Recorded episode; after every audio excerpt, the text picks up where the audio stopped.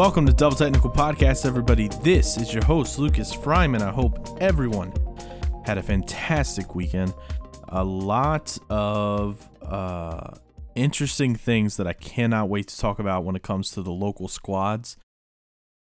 I I wish we would would film it like Friday night because after we got done, um, you know, posting and uploading Friday, everything hit the fan. Oh my gosh. Um, yeah, this is really weird to say, but here we are uh, Christmas Eve, which, by the way, happy Christmas Eve and happy Christmas tomorrow to everybody. Uh, happy holidays. Um, but uh, I'm about to lead off with none other than the Reds. Yes, the Reds on Friday shook, shooketh the whole baseball world as we know it. A blockbuster trade happened with this organization and another very highly sought, uh, you know, very talented, um, well managed Dodgers, LA Dodgers team. And it just, it's one of those things that you would love to see the Bengals do, but they'll never do. Uh, and this is why that we have a little bit more faith and tolerance with the Reds because they will do something like this to try and better this organization and really improve things that needed to be improved on. Um, so come uh, Friday night, there was essentially a seven-player swap.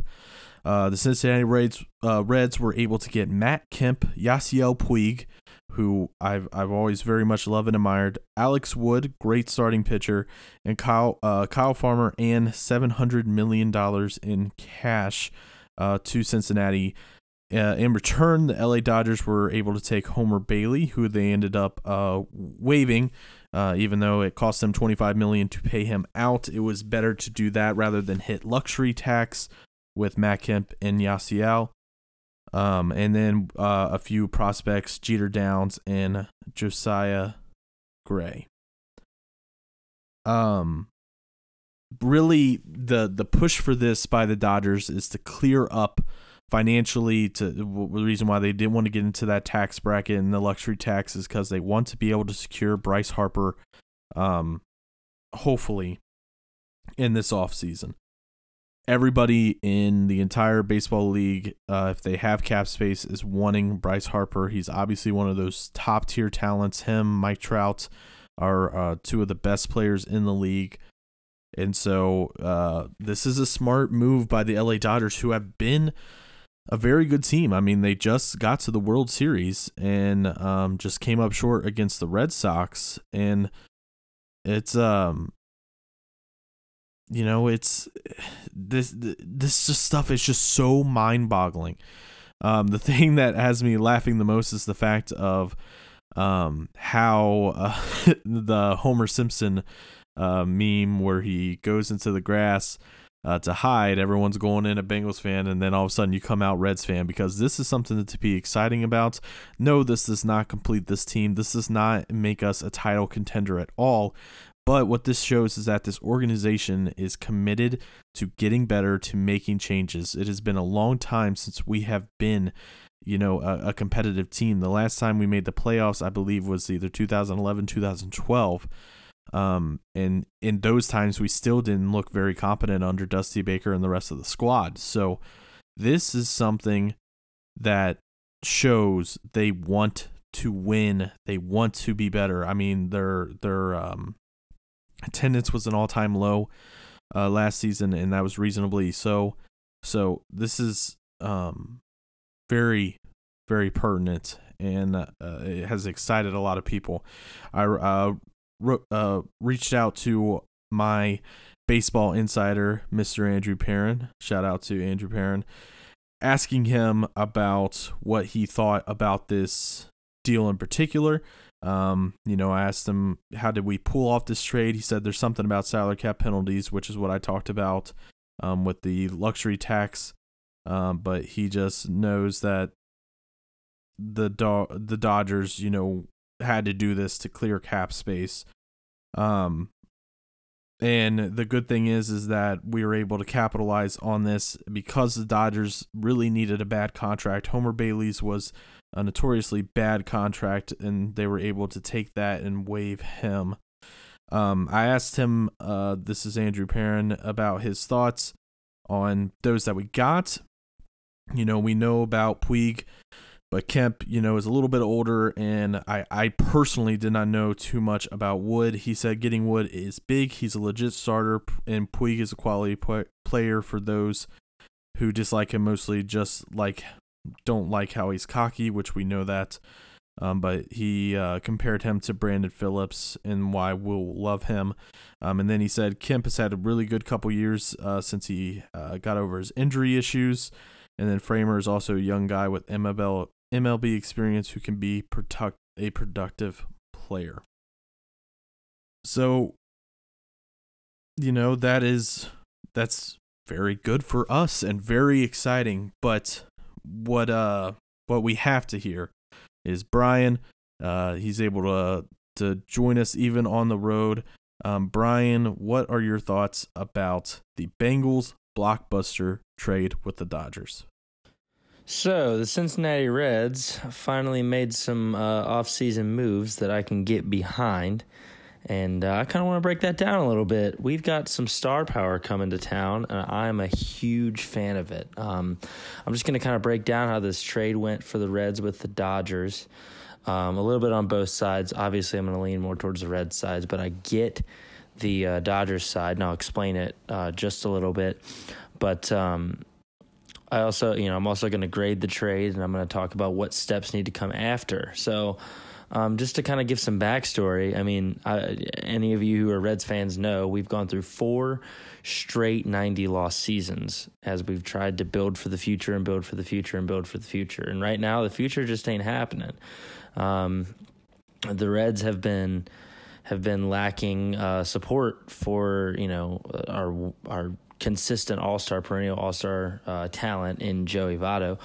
Um, and right now, as it looks, uh, I mean, we're we're getting towards the end of the uh, the peak production with Joey Votto. So if we want to get the most that we can out of the amount of money we've we've dropped on Joey Votto, it's time to start adding some star power. So the Reds shopped the market this offseason, and they did promise to spend some more payroll dollars and uh, and and, and it looks like Dick Williams is, is starting to make a turnaround here uh, because the Reds have traded. Um, the big names in the trade are, are, are Homer Bailey, uh, Yasiel Puig, Matt Kemp, and Alex Wood. Um, and they also got a hold of uh, Kyle Farmer, who's a who's a um, a minor league farm system catcher who who's got a lot of potential. But um, yeah, the Reds we, we've been we've been talking about dumping Homer Bailey uh, for ye- you know since uh, since his two no hitter year, he, his production just dropped off the map, and yeah, it's looking like the the Reds have finally found a way to do that. Um, the Dodgers were trying to find a way to to get rid of the luxury tax uh, that they had had on on Yasiel Puig and and Matt Kemp and, and Alex Wood, who who is an upper level starter. Um, and and and they took the hit on Bailey. They they they cut Bailey and so the Dodgers benefit from there because they're trying to play for for Bryce Harper or possibly some other free agents uh, that are currently available. They have a massive amount of salary cap room, and the Reds are starting to spend their payroll money. And they still have a lot to, to, to spend. And, and Dick Williams even said in the press release that the Reds are not done. They have a lot to do in the offseason. And I am a huge fan of this decision. Um, this is the most this is the first time a blockbuster move has happened in Cincinnati in a while in any sport. Um, so yeah, Yasiel Puig and Matt Kemp and Alex Wood are coming to town. Um, right now, it looks it looks like it's shaking up like this. Um, we're pretty stacked up on corner outfield talent. Uh, it's pretty pretty deep. Um, we we didn't tender Billy Hamilton, so Billy Hamilton's gone, and we have a hole in center field. Um, what I what it's looking like right now is that Matt Kemp is going to be more of a lineup guy, somebody who's going to be uh, a viable pinch hit opportunity. Uh, opportunity. He's going to provide a lot uh, off of a backup as we try to as we try to, to to make sense of the younger talent in the lineup. And I'm a I'm a big fan of that. Matt Kemp's still a productive hitter. He can still provide a lot. Um, and he also, you know, maybe if there's another trade that needs to come in, Matt Kemp is a, is an inviting name to try and get a good trade out of. Um, other than that, he's somebody you can you can kind of stick anywhere in the lineup and, and he'll bolster yourself in there. He's a very productive hitter and he, he can he can go yard at any given time, and that's that's a big thing, especially when you're in Great American Ballpark, which is a fly, you know that's not a fly ball friendly park. You're going to hit a lot of home runs there, so I'm a big fan of that. Obviously, you know Yasiel Puig is a baseball player. You know. Um, you know that Yasiel Puig is, is is is just a tremendous talent, uh, especially in the batter's box, which is what the Reds have really needed is a consistent, uh, excellent lineup um, where you can count on you know somebody being able to go you know go week in and week out and, and provide you good numbers in the batter's box and give you some run support for your pitching staff. Um, Yasiel Puig gets reunited with the hitting coach he had had when he started his MLB career in Los Angeles. Um, he has a great relationship uh, there, and he, he fits very well into uh, a nice three four five uh, or two three four rotation with, with Joey Votto and and some other hitters uh, kind of around or, you know around the lineup. So I'm I'm a giant fan of that. Um, I'm a giant fan of where Yasiel Puig can fit as a as a baseball player. Um, I know he had some personality issues in Los Angeles, but I think a lot of that was because of dramatic coaching staff and and roster moves and changes as they tried to prepare for the massive free agent spending frenzy that has become this offseason with with Bryce Harper and and a few other guys. Um, so yeah, I, I'm I'm I'm really really fond of that. I'm really uh, from from a from a lineup perspective. I really like this trade. Um, now, that being said, that didn't immediately turn the Reds into contenders. There's still some work to do, and and Dick Williams knows that. And and and uh, I'll, I'll kind of break down what I what it looks like. Um, I think the Reds should be doing in this offseason to kind of you know turn this team from a from a worst to first in in, in the National League. Um, you know, we we did just uh, uh, add Tanner Roark. I really like that the the the, the Tanner Rainey to Tanner Roark trade with the Nationals. Tanner Roark's a, a quality starter, somebody who can provide you know every five days provide you, um, you know, some good innings, some some some low ERA innings, and and um, and, and can really give you an opportunity to win. So I like the Tanner Roark uh, addition. Obviously, Alex Wood is a is a great starter. It looks like right now, if you put that starting five out, uh, Alex Wood would probably be your ace. Um, but I still think the Reds should add one more quality starter. That's uh, that's one thing that that that really would send this team over the edge. Is a is is a um, is a really another quality starter. We have probably three I would put my faith in right now in Luis Castillo, Alex Wood, and Tanner Roark. Uh, DeSclafani is is is very inconsistent. Um, some games he'll he'll he'll get bombed. Some games he'll he'll provide you a quality inning. I don't have a lot of uh, faith in Tyler Mahle. Um, Sal Romano, I, I, gave a lot of my thoughts on him during baseball season. I, have I've fallen out of favor with Sal Romano. Um, and then we have Robert Stephenson, Matt Wisler, and, and Lucas Sims as our long relievers. Um, but really, as far as the starting rotation goes, we need to get somebody in that four hole. Um, and gets and, and we can round out with DeSclafani. I think DeSclafani makes a good fifth option in the lineup, um, and, and, I'm okay with that. But I think we need to get somebody in that four hole. Um, there, there is I mean I mean Dallas Keuchel is available right now and the, and the Reds are interested. That's an expensive contract to take on, but I'm I, they have the money. Um, the payroll the payroll has been rumored to to be uh, up for debate on, on how much they're gonna they're gonna drop on, on payroll, especially in their starting pitching rotation. So I, I would love if the Reds got a hold of Dallas Keuchel. That would really make that starting rotation extraordinarily dangerous. Um, minor links to Corey Kluber and Trevor Bauer, the uh, the top two guys uh, with the Indians, but I don't I don't I don't really think so. Uh, I mean, Marcus Stroman is available. The Blue Jays have him on the market. Uh, Danny Duffy from the Royals.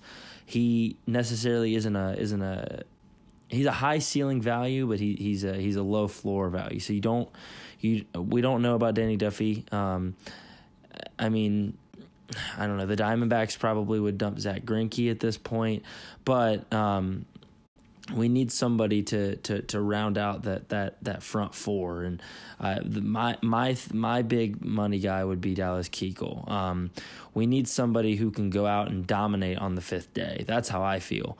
Is that we need somebody who can go out every fifth day just just crush it. We can't we can't uh, just have guys who go in and take long innings or you know take a take up a bunch of innings and you know and and and and provide you know mid-level to upper level quality. We need w- at least one person to uh, you know to round out that at least that top four, and DeSclafani can can be your fifth option. Um, I think Luis Castillo is is poised to have.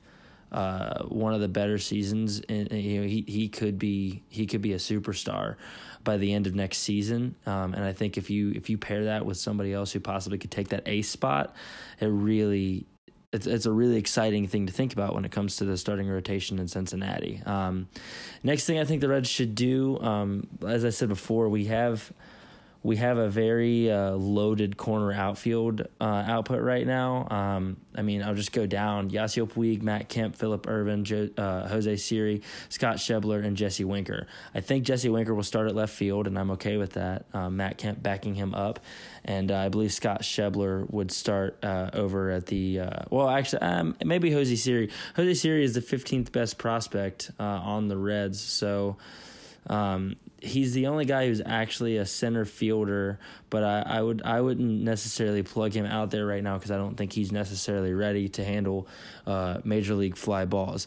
I, w- I could see Yasiel Puig uh, heading out to center field because he he has the athleticism, the speed, and he knows the position.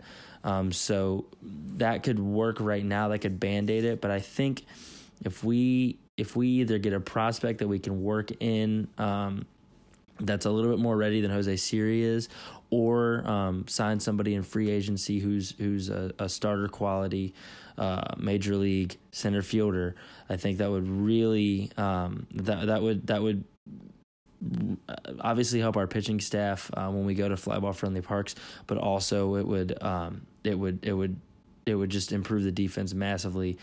Um, you know, uh, center field obviously has to handle a lot, and uh, that, that's that's an easy that's an easy target for for a lot of hitters, especially in the major leagues. These hitters are so talented, so you you need you need a well balanced outfield. So so center field is is is uh, is probably the next move in um, in my opinion. Obviously, I mean people people will say like, "Oh, Matt Kemp, he used to be a center fielder," um, but uh, he's that athleticism isn't there anymore. Um, he's he's he's a lineup guy 100%. He's not a he's not a defense guy anymore. So um, I would say um, try to go after a free agent um, somewhere. AJ Pollock is available. AJ Pollock is a is a um, is is a, is a good target. I think if if if the Reds want to go outside of the organization, um, I mean I I don't think he, he's he's a little bit older, so I don't think he would um, he would necessarily be an expensive contract. I'm hoping not, but um, yeah, I would say AJ Pollock would be a good move. Um, I mean, you could you could trade for a couple guys. Kevin Kiermaier from the Tampa Bay Rays is a good idea.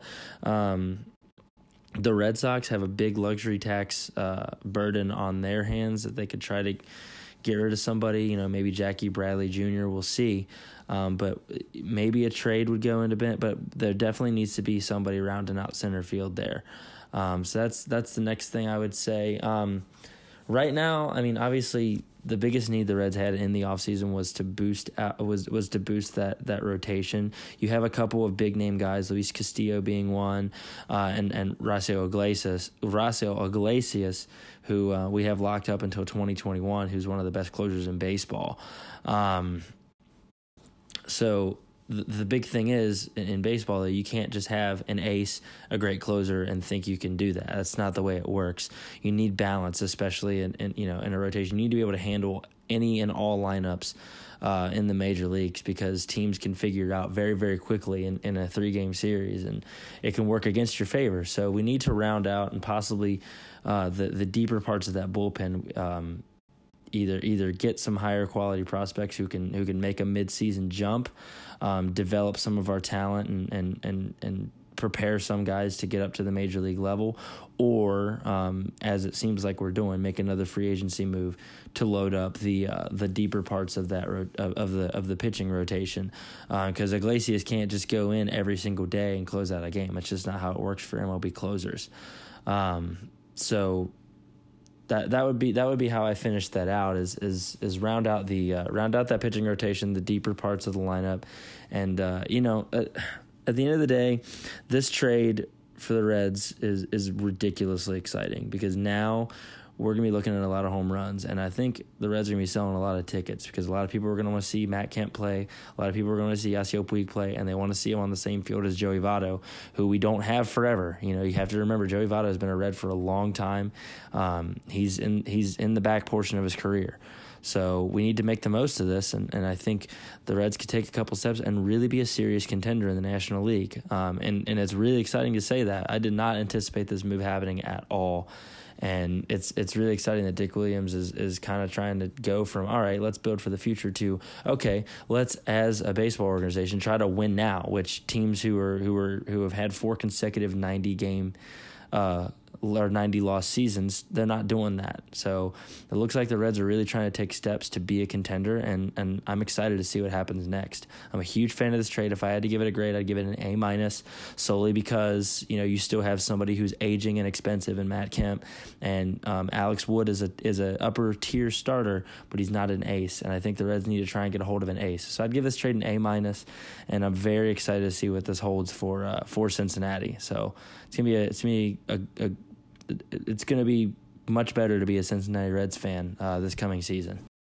So there you have it. That is Brian's take on the blockbuster trade that was uh, this Friday with the Cincinnati Reds. Again, super, super crazy. Um, and I'm just super excited to see what we're able to do in this off season and see how competitive we can truly become. Now, on to University of Kentucky basketball. Um, yeah. I was surprised. I know me and Michael talked about it on um, Friday's show, and this game is extremely important. And they were able to get a win over North Carolina, eighty to seventy-two. Um, honestly, it was just really surprising. Um, Keldon Johnson scored uh, 23 points. Reid Travis had 20. Um, PJ Washington uh, was doing his job, getting a double double, almost a triple double with eight assists. Um, they were really keeping out of foul trouble. Uh, besides Johnson, um, they didn't shoot very well from the three. Herro had a very struggling game, but everyone else made up, shooting forty three percent. Um, and we we still did not play very well in terms of our perimeter offense. But what happened was we got a ton of production out of our starters and really the the ultimate killer of the entire game was um the you know defensive stats that we normally would not get um i believe i'm looking it up right now i'm sorry yeah, Hagans had eight steals for Kentucky. There was 12 total steals. Like that is that is ridiculous. And the fact that one player had 8. He was just all over the place guessing. He knew where they were going and you know, that's pretty demeaning. And what was great is that, you know, it was it was a close game through the entire time, but we were able to just pull away just enough to really seal it at the end, you know, when UNC was really sticking with us, really trying to fight us. And I just, I could not believe that this Kentucky team came out and performed this way. This is the team that Brian talked about. This is the team that Michael talked about. Um, this is the team that we were excited about a few months ago. And, you know, the fact that we were just able to win a very hard game, a game that me and Michael were not very sure that we would win, but we just wanted to be competitive. So the fact that we took it by eight points is a great sign. We have Louisville coming up this weekend, and uh, just I can't be happier than I am right now when it comes to UK basketball. That was just that was great all around. So super super excited. Um but well, the thing that I'm excited the most about is come Friday when Michael joins the show and gives you all of his uh, analysis and breakdown of that because that is going to be a lot of fun for him and for the show, obviously. Um, on Friday's show, I was able to uh, quickly inform everybody about NKU getting a 65 to 62 win o- over Northern Illinois. I'm sorry, I can't talk. Uh, had a late message that I wasn't able to put in the show since we recorded uh, the night before. Um, comes from a fan. Huge win for NKU tonight against Northern Illinois. This team is just so fun to watch. Can't wait for the conference play to start next week. NKU is going back to the NCAA tournament, fellas. I can feel it. Go Norse. And I think that you are right. This team is is you know last year was kind of a, a funky year for NKU. I think they were trying to get their reins back after losing a lot of older players, um, and this just shows that they are they're really ready. I mean, ten and three, that's a great start. They you know unfortunately they dropped some games they could have won, but you learn from those. You keep moving forward. And like uh, you know, like you said, we're getting ready to go into conference time, and that is when it matters the most. If they are able to take this conference and win the conference championship, they will get another ticket punched to their second NCAA tournament ever in school history. And we would love to see them get past the round of 64 this time. I know last time they got matched up against Kentucky and actually put up a really, really good fight. I was sad that they got matched up versus Kentucky, but hopefully this time they get matched up versus someone who I can actually cheer for them to take down, as they are the most local as local schools get, um, according to my geography. So good job, NKU Norse. Keep up the good work. Um, and we'll talk a little bit more about the game uh, this Friday against IUPUI on Friday's show. Just to let you know, we're we're definitely predicted to win that, but again, I'll I'll do a little bit more analysis come Friday. Uh, next, want to talk about the Bengals. Cincinnati Bengals dropped another one, like we all expected, like I guessed. Uh, actually, kind of like I hoped, as I'm wanting to move into better uh, draft positionings. We lost to the Browns today, 26 to 18 way closer than I uh, expected with the way the game was going. At one point, I believe it was 26 to 3, um, or 23 to 3, something like that. Um, so I, I was like, wow, we're really going to get blown out. Blown out. Baker Mayfield had a great game, 284, three touchdowns. Driskel, though, came back in the second half, getting two touchdowns, 133 yards, and really proving to be pen, uh,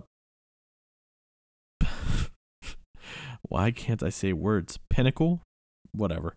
I don't know what I was trying to say. Uh, Joe Mixon had a very rough day. Um, he they just could not get a run game going. That defense was just all over it, and it uh, you know, it was kind of frustrating.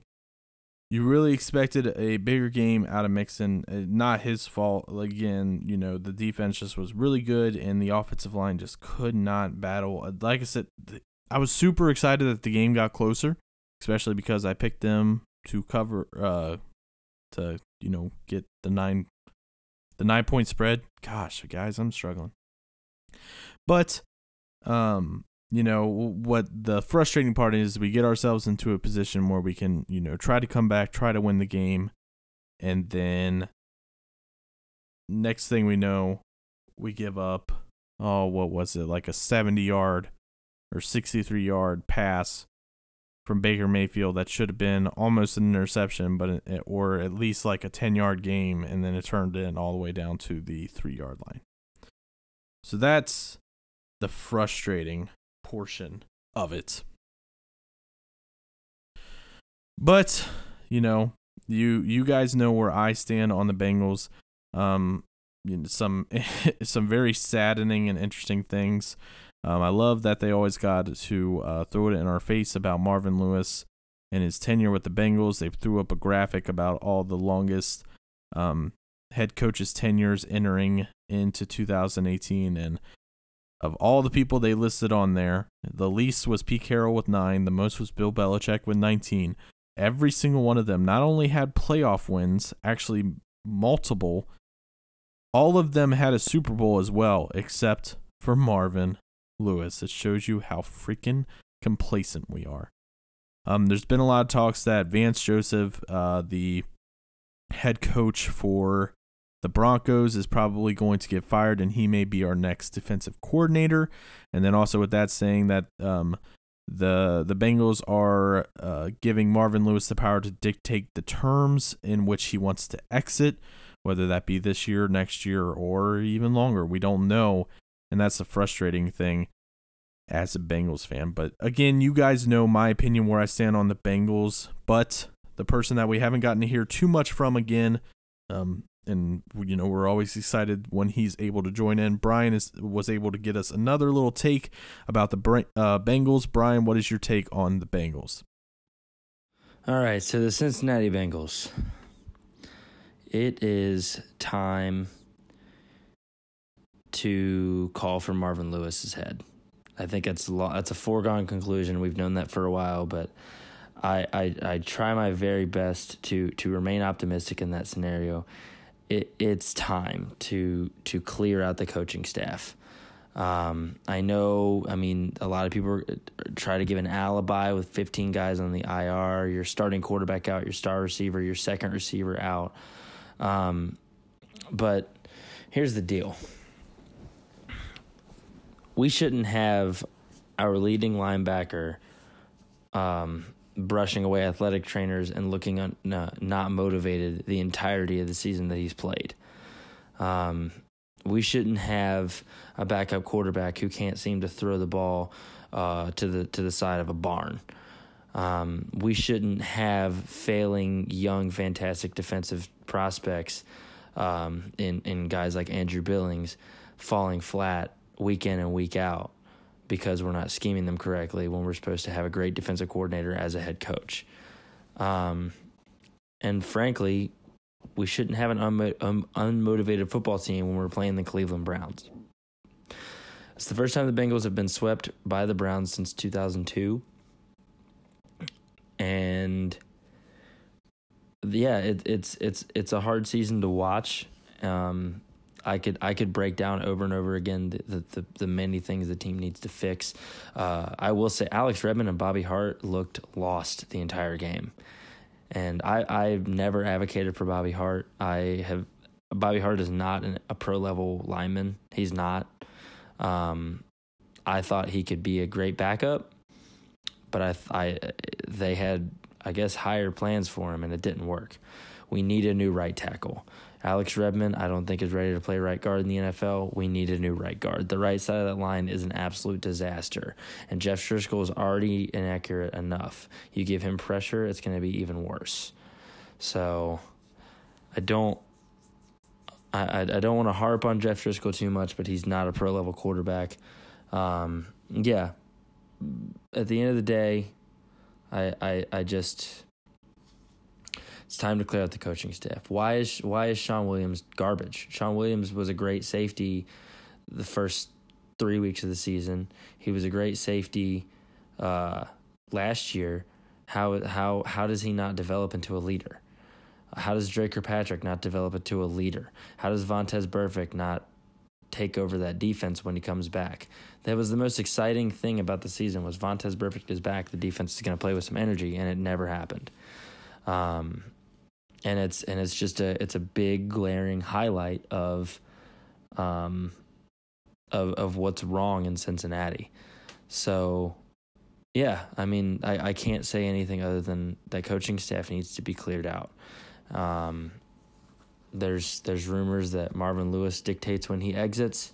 I certainly hope that that exit happens this season because I uh, it, it's hard to watch it is really hard to watch. Um, I'll still root for the Bengals week in and week out, but it becomes increasingly difficult. I will say that. Um, so, yeah, um, I, will I'll go through the bright spots because I I remain.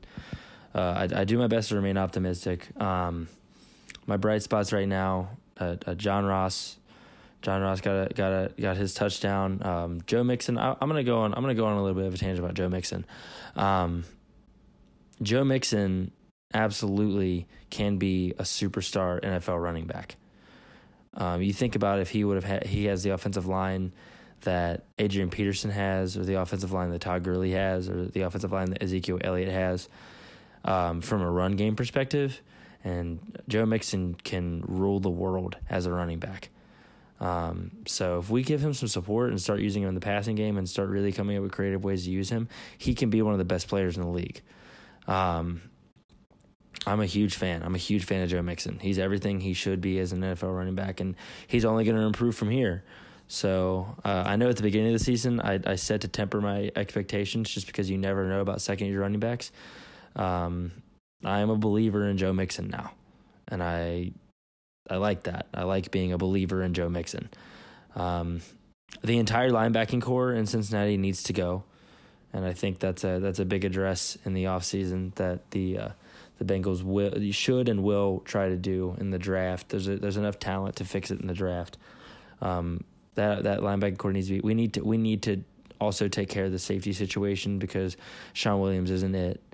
Um, other than that, I mean, it's a really tough season to watch because of injuries and, and, and lack of motivated coaching.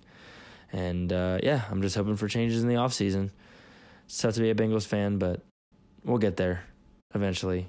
It'd be great if they uh, took a page out of the Reds notebook this offseason, made some blockbuster trade. That'd be great. Um, but yeah, other than that, um, I'll be giving some playoff analysis very soon. I'm very excited for the NFL playoffs. There's a lot of really interesting storylines going on, and uh, yeah, I can't wait to break them down. Um, I'll talk to you guys on Friday. So there you have it. That is Brian's take on the Bengals. I think he points out some excellent things. You know, we definitely need some change in Cincinnati in Cincinnati sports. Uh, the Reds have officially uh, done that for us. Now the Bengals need to follow suit. Mike Brown needs to learn a lesson uh, from the Reds and how to uh, get excitement and how to try and be serviceable and competitive rather than sedative and useless in nature. So, um, we'll just have to wait and see. Uh, this end of the season is going to be interesting. Uh, Brian alluded to uh, the playoffs. Hopefully, um, maybe Friday or um, maybe an extra day this week we will try to get together and record all of our uh, bowl picks and playoffs picks. Uh, well, the playoff picks will have to come the following week because a lot of things are up in the balance, which I will be talking about in the next segment as I break down all the NFL games from this uh, weekend and my picks and how everything went. And so, yeah, so this concludes today's local segment. As always, it's brought to you by SeatGeek. Go to SeatGeek.com or use the SeatGeek app. Uh, purchase any ticket to all kinds of different sporting events, uh, concerts, whatever you can think of. I mean, Christmas is tomorrow, ladies and gentlemen. If you haven't gotten a gift already, use code Double Technical. Save yourself twenty bucks and get the person that you love and want to give them a present. Um, you know, get it get it on a discount, but you're still doing them um, a great favor and a great uh, gift is given. So remember, code Double Technical SeatGeek $20 off your first ticket purchase. So I'm to take a quick break and I'm to be right back to talk about my NFL picks that I may or may not got right. And uh, we'll, we'll talk about the playoff situation that is now unfolded in the NFL.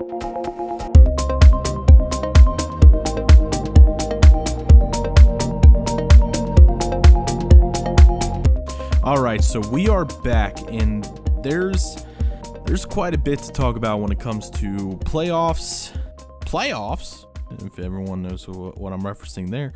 Um, and just the craziness that was this weekend, and a lot of things uh, have been shaken when it comes to the uh, NFL playoff picture. Uh, so uh, we just got to get right into it because this is uh this is going to be interesting. First, we had two Saturday games. Sorry, that was a long pause, but I'm getting my paperwork ready. Because I got to tell you if I was right or wrong. Um, two Saturday games. We started off with the Titans versus the Redskins. Um, Titans, or I'm sorry, Redskins were plus 10 in that matchup. I took that. Redskins were leading majority of the game. Uh, Marcus Mariota actually got hurt, and Blaine Gabbert had to step in. Um, Derrick Henry continued his hot streak, getting 84 yards and one touchdown, and they were able to win 25 to 16, barely. I barely got the spread on that one. Nine point victory. That equals a win for me since they were plus 10. So I'm one and one to start, but then I quickly faltered. I still have the Chargers winning the AFC and going to the Super Bowl, but man, did they look rough against the Baltimore Patriots. Phil Rivers, uh, 181 yards, two touchdowns. Um, Lamar Jackson, 204 in the air, one rush, uh, one throwing touchdown. Uh, the defense just played excellent and really stifled this Chargers offense that's been very good all year.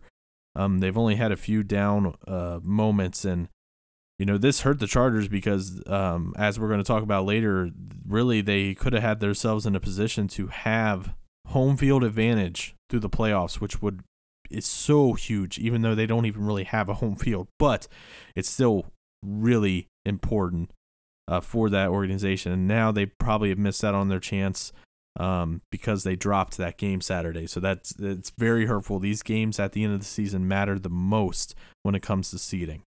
So Baltimore won 22 to 10. I took the Chargers minus 4, so obviously I was just outright wrong on that one. Then, let's move on to Sunday's games. Bengals, they were getting nine points in the matchup. Obviously, we talked about they lost 26 to 18. Them getting that two point conversion made me happy because the game was a one score game, but it also made it under nine. So I got that one right. We got two victories so far. Uh, then I had the Colts minus nine versus the Giants. You know, with Odell, Beckham Jr. being out, I did not think the Giants were going to suit well, but this game was a thriller. Uh, Andrew Luck had to come back from being down. They were down for a large amount of the game.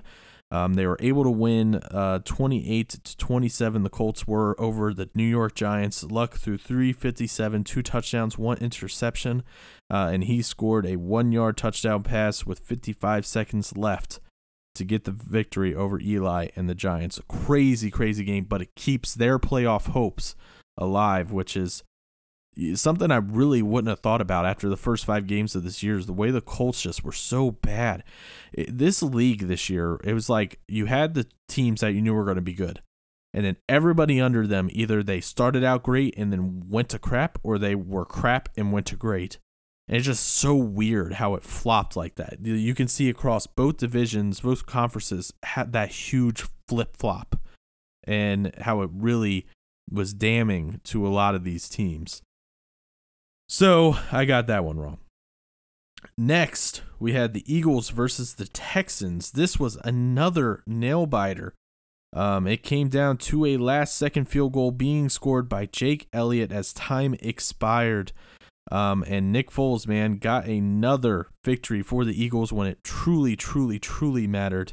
Um, the spread in this game was two points, so this is my first tie of the season um, in terms of the spread. But yeah, 32 to 30 victory over Deshaun Watson and the Houston Texans. Deshaun Watson had a great game, nothing to snuff at.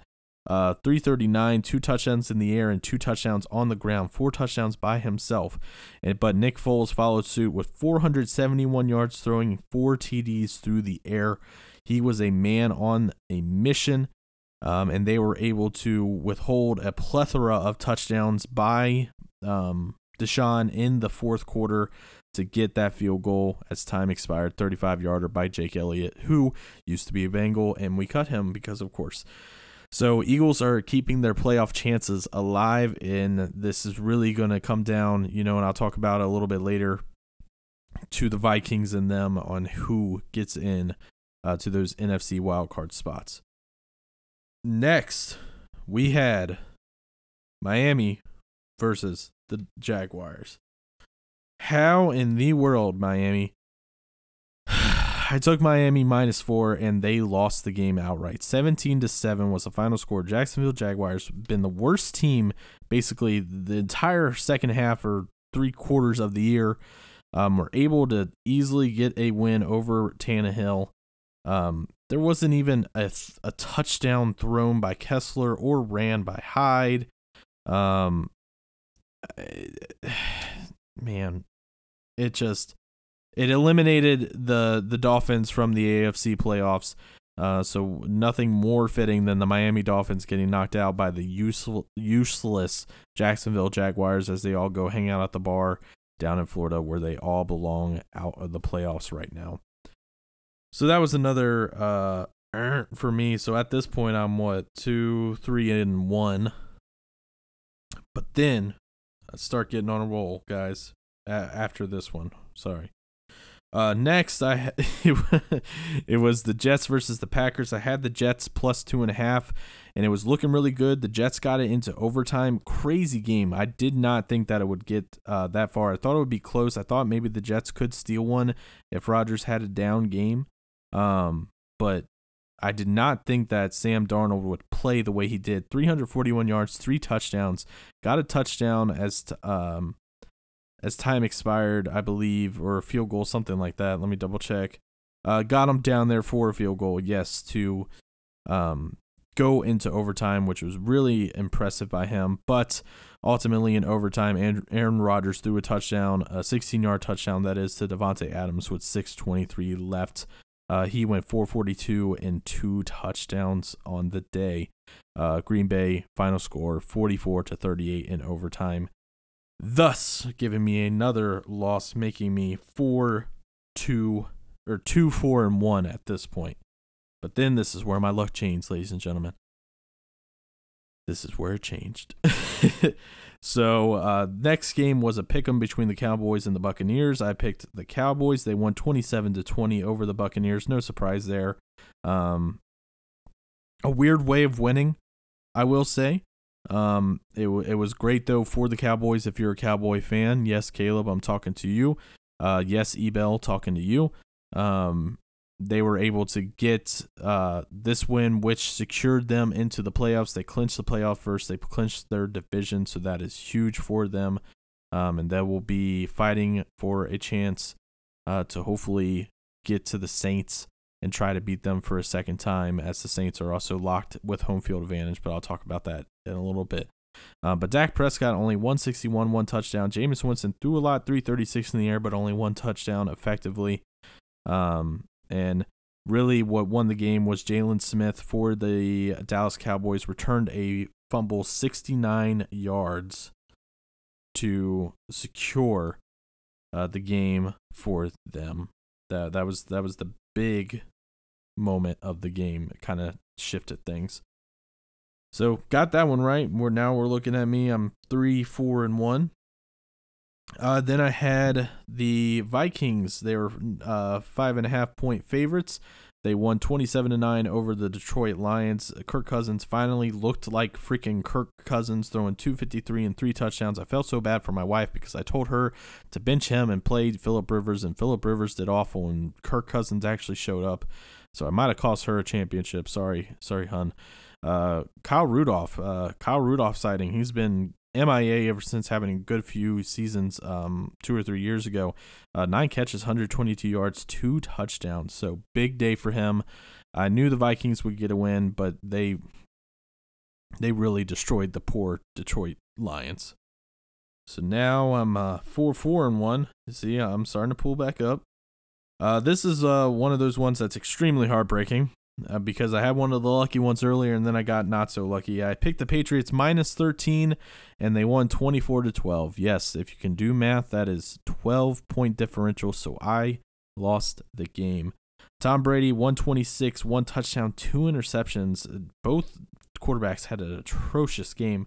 Josh Allen 217, one touchdown, two interceptions as well.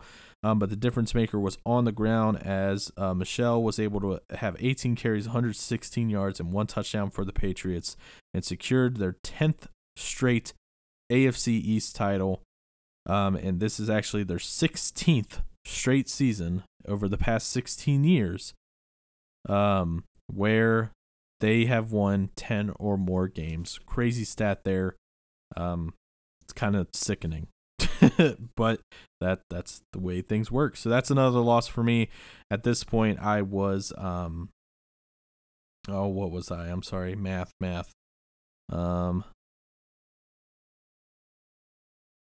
I had I was four, five, and one at this point, okay? Now I go on a nice little run again. I picked the Rams, who were minus three over the Panthers. Fal- er, Rams, I'm sorry. I picked the Falcons, who were minus three over the Panthers. They won 24 to 10. Uh, my uh, Matt Ryan, 239, three touchdowns. Um, Carolina did not play with Cam Newton. Cam Newton was out. Um, still favored uh, Heinicke. Really favored Christian McCaffrey. Um, he had 21 carries, 101 yards, and 12 catches for 77 yards. Um, but the thing is, is Heinicke if that's how you say it correctly, had three interceptions. Can't win a game doing that. So easy win for the Falcons and an easy W for me. I'm now five five and one at this point. Uh, then we had the Bears going up against the 49ers. Uh, Bears ended up winning 14 to 9. Very close game. Not what I thought it would be. I, I knew that the San Francisco 49ers would not score against this very, very tough Bears defense. But I really thought um, Mitchell Trubisky would be able to do more than just throwing one touchdown pass and 246 yards. So I was a little surprised there. Uh, Juwan Howard was able to also get a score on the ground. Those were the two lone scores for them on the day. Um, and but they were minus four and they won by five, and that is all that matters to my totals. As I now moved up to six and five at this point. Uh, the Rams, who I could never end up finding a line on, so I did it as a pick 'em. Um, we're able to beat the Cardinals 31 to 9. Obviously, easy win. Um, CJ Anderson played in place of Todd Gurley. He had 167 yards, one touchdown. Jared Goff, 216, one TD, no interceptions, which is very pertinent for him. Uh, poor Josh Allen, 12 for 23, 87 yards, four carries, 49 yards. He just had, there was no offense at all. I mean, at all uh, for the poor Arizona Cardinals. So this was an easy W for the Los Angeles Rams and an easy W for me. As at this point, I had moved up to seven, five, and one.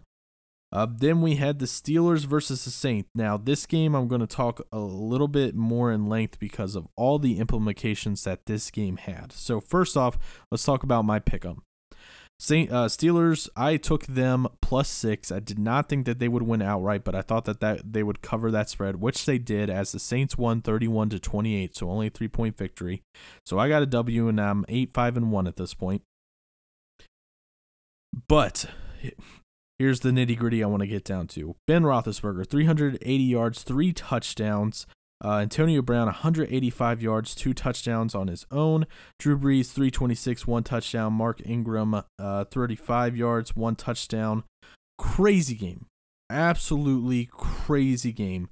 There were some, ext- you know, and I hate the Steelers guys. Obviously, we know this Bengals fan, but there were some extremely questionable calls, uh, questionable calls by the refs against uh, Haden for the Steelers. Two pass interference calls that I did not quite agree with uh, that really, really, really helped the Saints um, get into a a lead position. Um, the Saints scored with about 125 left um, after a touchdown pass from Brees, his only one of the game, uh, to uh, Michael Thomas. And, you know, here I am. I'm thinking they left too much time on the clock, and you know the the Steelers start going down the field. They're making plays. But ultimately, even though all these things happened, they were in the position to at least tie the game and try to win it. And Juju Smith Schuster catches the ball, gets hit, fumbles away a lot. You know, not only did he fumble away the game and secured the Saints, who are now guaranteed home field advantage for the playoffs in the NFC, um, but the Steelers have now fallen out of the playoffs. And depending on who wins and who loses, come um next Sunday, the the Pittsburgh Steelers and the Cincinnati Bengals and the Cleveland Browns will be out of the playoffs all the while the Baltimore Ravens somehow get in when they started out this year not very well. That fumble changed the course of this entire season for the Steelers and even for the Saints because in my opinion the Steelers were about to go down and either tie it and send it to overtime or potentially get a touchdown to win it and Juju just he blew it. I mean, don't want to pummel on the guy even though I do hate the Steelers and I hate him especially because he had that dirty blow against uh, Vontaze Burfict, but you got to hold on to the ball, man. That is your job. And you could say all you want about all the refs, but at the end of the day, you were you guys were in a position to at least tie and or win the game, and you lost it for them. And now the the Bengals in me, the Bengal fan in me is giddy as the Steelers could be just as awful as us and miss the playoffs because no matter who wins out of the Colts, Indianapolis next week, one whoever wins gets into the playoffs because they'll win their division. Um, the other team, I think, I, I'm, they haven't quite fully came out with all this stuff, um, but you know one of those extra side slots should get in, and then uh, the Ravens if they win because of this loss, they will win the division and really kind of kind of shake some things up. I'm trying to see real quick if I can double check. Um, well, let me let me do this real quick. So I'm gonna move on from there, and then I'm gonna talk about all the playoffs outlooks. Then I had the Chiefs negative uh, minus two and a half point favorites against the Seahawks. Seahawks were able to win that game outright, 38 to 31. Extremely surprising. Russell Wilson 271, three touchdowns. Patty Mahomes 273 and three touchdowns. So very close there. Um, but ultimately the run game was where it decided things. Uh, Carson for uh, the uh, Seattle Seahawks, one uh, 16 and two touchdowns on the ground, and the Seahawks were able to clinch another playoff berth when nobody, uh, personally, I would not have thought at the beginning of the year they would have even a shot at coming close to the playoffs after losing the whole Legion of Boom essentially. So that is all the games. So I finished eight, six, and one, ladies and gentlemen. I finally went positive after starting five and nine the first two weeks. Um, so that ultimately brings my total up to what? I was ten and eighteen, uh, eight and six and one. Math. So I am 18, 24, and one. So I'm almost to 500. Almost. I got another week and then we could talk about the playoffs. That's where it really matters. Hopefully, I go 100% there. So, looking at um, the playoffs, though, guaranteed locks. K- uh, Kansas City Chiefs are 100% in the playoffs. Um, but um, the the thing that's kind of crazy is they control everything. They have to win over the Raiders, who are a terrible team, so I'm assuming they're going to. But if they lose and the Chargers win, the Chiefs would go from being top of the AFC all the way to the wild card position, which would be horrendous for them. You know, you want to maintain home field advantage. You really want the AFC to be played through Arrowhead and not Foxborough or LA. So that that's key for them, but I don't see I don't foresee them losing to the Oakland Raiders. We we know the Bengals were able to beat them, so that says something. Um, New England Patriots have guaranteed that they are in the playoffs as well, um, as they clinch their division. Uh, they will win the f- number one overall seed uh, with a victory next week. Um, it, but the Chargers and Chiefs would have to lose as well to give them the number one seed. Um, so again, don't see that happening. So the Patriots will have to play play on wild card weekend for the first time since 2009, and they play against the Jets next week. Uh, Houston Texans have locked up. Oh, so okay. So this is where I was mis- mistaken. I'm sorry, guys. The Colts in Indianapolis. Or, Colts in Indianapolis gosh, I'm so sorry. This is really late. Uh, it's three o'clock in the morning. Um, the Colts and the Titans are playing for the wild card, wild card spot because Houston Texans obviously have won the division. Um, even with the Sunday loss, the Texans clinched the playoff berth. Um, a loss would leave them. Uh, they, well, oh my gosh, I'm sorry. They can win the AFC South because it's still not guaranteed with the Colts. Um, but um, they all they got to do is win Week 17. They're going up against the Jacksonville Jaguars, so I definitely see them taking care of business. Um, a loss though would leave them as a wild card entrant uh, with the Colts Titans game clinching the division. So that's where I was getting things confused. So, um, but I plan on Houston retaining that. Um, Baltimore Ravens. Uh, suddenly they are in control of the AFC North. Like I said, um, that's that was a Saturday night win against Los Angeles really changed momentum, and then that loss uh, for the Steelers. Um, so they will win the division with the victory in Week 17, or a loss by the Steelers will guarantee that they get in the playoffs. Would not have thought um, a bang or a Baltimore Ravens Cleveland Browns game in week 17 was going to have so much meaning behind it as this is really pertinent for the Baltimore Ravens. Then so they're still not locked. Uh, Los Angeles Chargers are 100% locked, um, even though that loss on Saturday hurt their chances to win the AFC West and home field advantage. Um, they still are guaranteed in the playoffs, and they will root for the Kansas City Chiefs to lose against the Raiders as they go up against Denver Broncos at Denver. Next, Colts. This is the this is the one that's really really hard. So, what has to happen for them to get into the playoffs to lock that 6th seed is simply win over the Titans and that would guarantee them either the AFC South champion or the 6th seed, guaranteed playoffs. For the Tennessee Titans, the path of the Titans is, you know, that opposite of the Colts. They need to win over Indianapolis, and they are in as the sixth seed. Now, the Steelers have almost no chance to be a wild card team, which is what stinks for them. But it's great for me as a Bengal fan. So their path is basically they have to beat Cincinnati. Obviously, we play them next week, which they'll beat us. Um, but the Ravens also has they have to lose. Um, and the only situation that gets them into the playoffs outside of the Ravens losing is if they win and the Colts and Titans tie.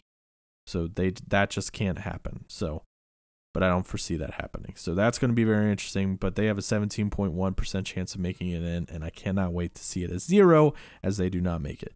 Uh, now flipping to the NFC, the New, uh, New Orleans Saints, as I said, they have guaranteed home field advantage. The Super Bowl uh, to the in the NFC will go through New Orleans. That is a lock, no doubt about that. They play the Panthers next week. Los Angeles Rams, they are 100% lock as well. Um, the Bears are one game behind them and win the head-to-head tiebreaker, so the Rams still need to make sure that they win Week 17 to not fall down another spot in the playoff seeding. Uh, they go up against the San Francisco 49ers, so I foresee them definitely getting a W. Uh, Chicago, Chicago Bears have already won uh, their division as well, so they are 100% locked. Um, they need to win and the Rams to lose. Obviously, you know, just flop if they want to move up in seeding, but nonetheless, they are guaranteed number three. Um, Dallas Cowboys, 100%. They're locked and they have a chance to move up to the three seed if the Bears um, lose. But that is not going to happen. So, um, and they have to win, obviously. But they're going to be the four seed ultimately. And it's going to be an interesting matchup against the Giants next week as they try to just maintain their seeding. Um, the Seattle Seahawks are 100% locked in as well. Um, a win or a loss by the Vikings will lock them in at number five, but a loss combined with a Vikings victory will put them at number six. So, you know, they kind of want to win against the Cardinals, who they play next week, just to maintain their spot even though they are 100% in. Now, here's the two teams that are on the bubble for the sixth spot in the NFC. The Minnesota Vikings have the largest chance with 73.8%. All they have to do, since they beat Detroit on Sunday, um, moving into week 17, they will uh, be alive for the fifth seed and will get there with a win combined with the Seattle loss in week 17. But a win altogether will ensure, or an Eagles loss, I should say, will ensure that the Minnesota Vikings get into the playoffs. And again, they're playing against Chicago. Now, the only other team in the NFC that has a chance to threaten the Vikings is the Philadelphia Eagles, the Super Bowl champions. Uh, they have a 26.2% chance. They they will need help though.